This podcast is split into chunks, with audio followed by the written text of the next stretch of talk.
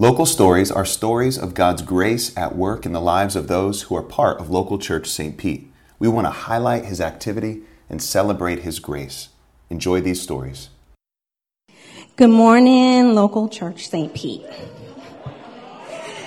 I am humbled to have the opportunity to share a summary of my story and of the love that Jesus has shown me and the grace and mercy that he's given towards me in my life.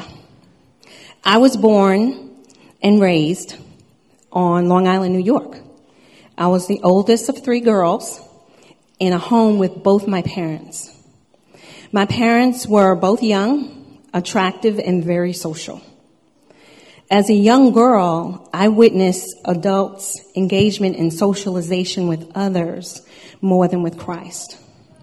On occasion, my sisters and I attended Catholic Mass with one of my grandparents or non denominational service with the other. Mom, my mom, sent us to church on Christmas, Easter, and when she thought we needed to go. But what that meant for us was we had a trip to the local store with our church offering money for candies and a retreat to a vacant parking lot to sit until church ended. I knew about Jesus, but guarantee I had no real depth of understanding beyond the Sunday school stories learned in my grandparents' church. In junior high school, the dysfunction at my home grew increasingly overwhelming. I found myself mothering my sisters. I often made sure we had dinner, that we completed chores, and finished homework. I harbored resentment and inner rebellion because of this responsibility. And I wanted my family to be like those of my friends. My friends' parents engaged in what I thought was the customary assignments of parents. Although I struggled with those emotions, that was the time that the Lord began to draw me to Him. Near my junior high school was a Catholic church that opened early in the mornings. Frequently, I found myself inside, kneeling, crying, and making prayers. I think I was more comfortable with the inside of that old Catholic church than knowing Jesus.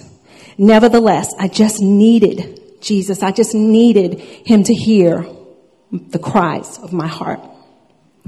In high school, my parents divorced. Dad moved out of the house but he remained connected to us. However, the relationship between me and my mom, it took a deep sea dive. I knew I had to get away as soon as possible. So upon graduation, mom wanted me to stay in New York and attend college, but I refused.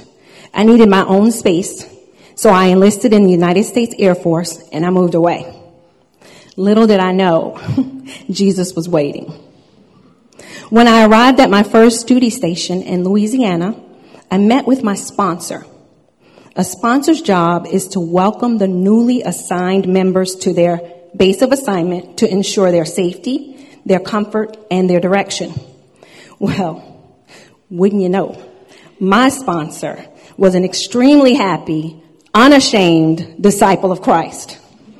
He spoke so freely of his faith, I thought, my God, he, he needs to quiet down some. He talks so loud about Jesus. It's like he shouldn't do that because people can hear him. But not only did Carrie witness to his love of God, his words planted seeds in my heart. For you see, as a new recruit, I was placed in a hospitality dorm until I was assigned to my unit.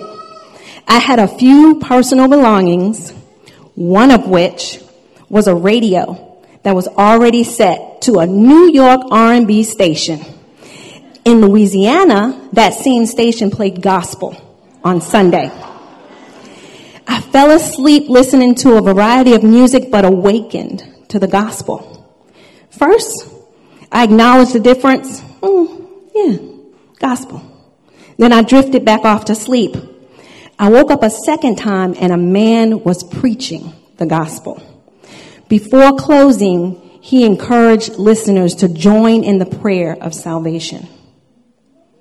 At 18 years of age, without a soul around, I got out of that bed and I kneeled down and I prayed with him. In that moment, I asked Jesus into my heart. And that was the beginning of the rest of my life. Since that day, Jesus has never failed to accomplish his word in and through me. He has never left me. He has never forsaken me. And even when I repeatedly turned my heart to pursue things that I thought I needed in my life to make me complete, he still came and held and sought me.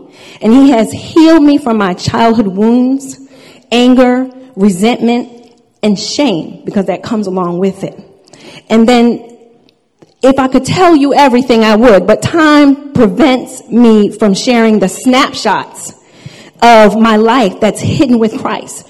Broken marriages, physical abuse, suicidal struggles, and all of that. All circumstances that elicit hurt and darkness. Even though I accepted Christ, that was what I knew. This, is what I knew.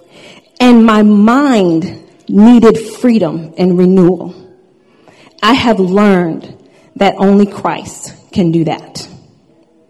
This past June, I moved to St. Petersburg to live closer to my job. But a part of my story is I was broken. And I needed more. A coworker recommended I visit local church. Okay, right down the street from where I live. It was great. The first time I visited, the first time I visited, I was so thankful for this loving community. The sincerity of the hearts of everyone, and man, the stress that's given to the word and to prayer. That is so amazing, especially now in the world that we live in today. And I kept coming and kept coming. And then on three very separate occasions, Pastor Darren spoke three things that the Lord literally used to free my heart. They were one, the goal is to keep your eyes on Jesus. If you keep your eyes on Jesus, you'll never fail. Don't look around you. Don't look to the left, to the right. I think he said that in his word too. You keep your eye on Jesus. Two, he simply said, Lord, I trust you. And three, he asked, is Jesus really enough?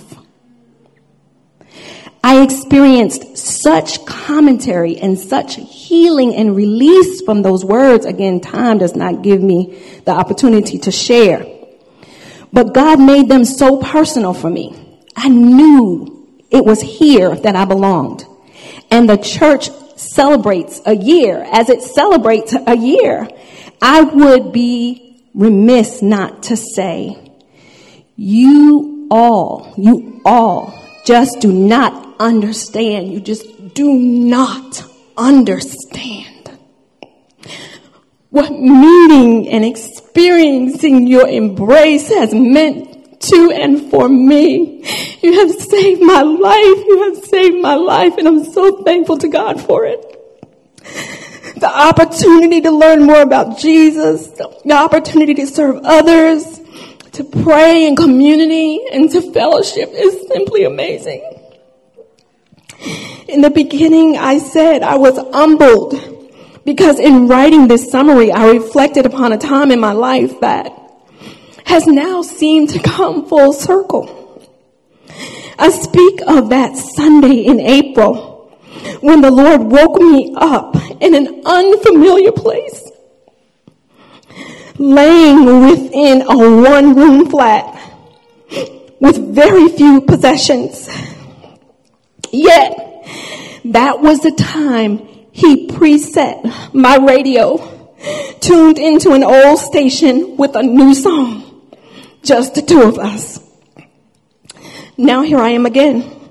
It is my heart's resolve to focus on Jesus, inclining my heart towards him so he can teach me that He is more than enough so that each day I too can rise and say in confidence, Lord, I trust you. Thank you.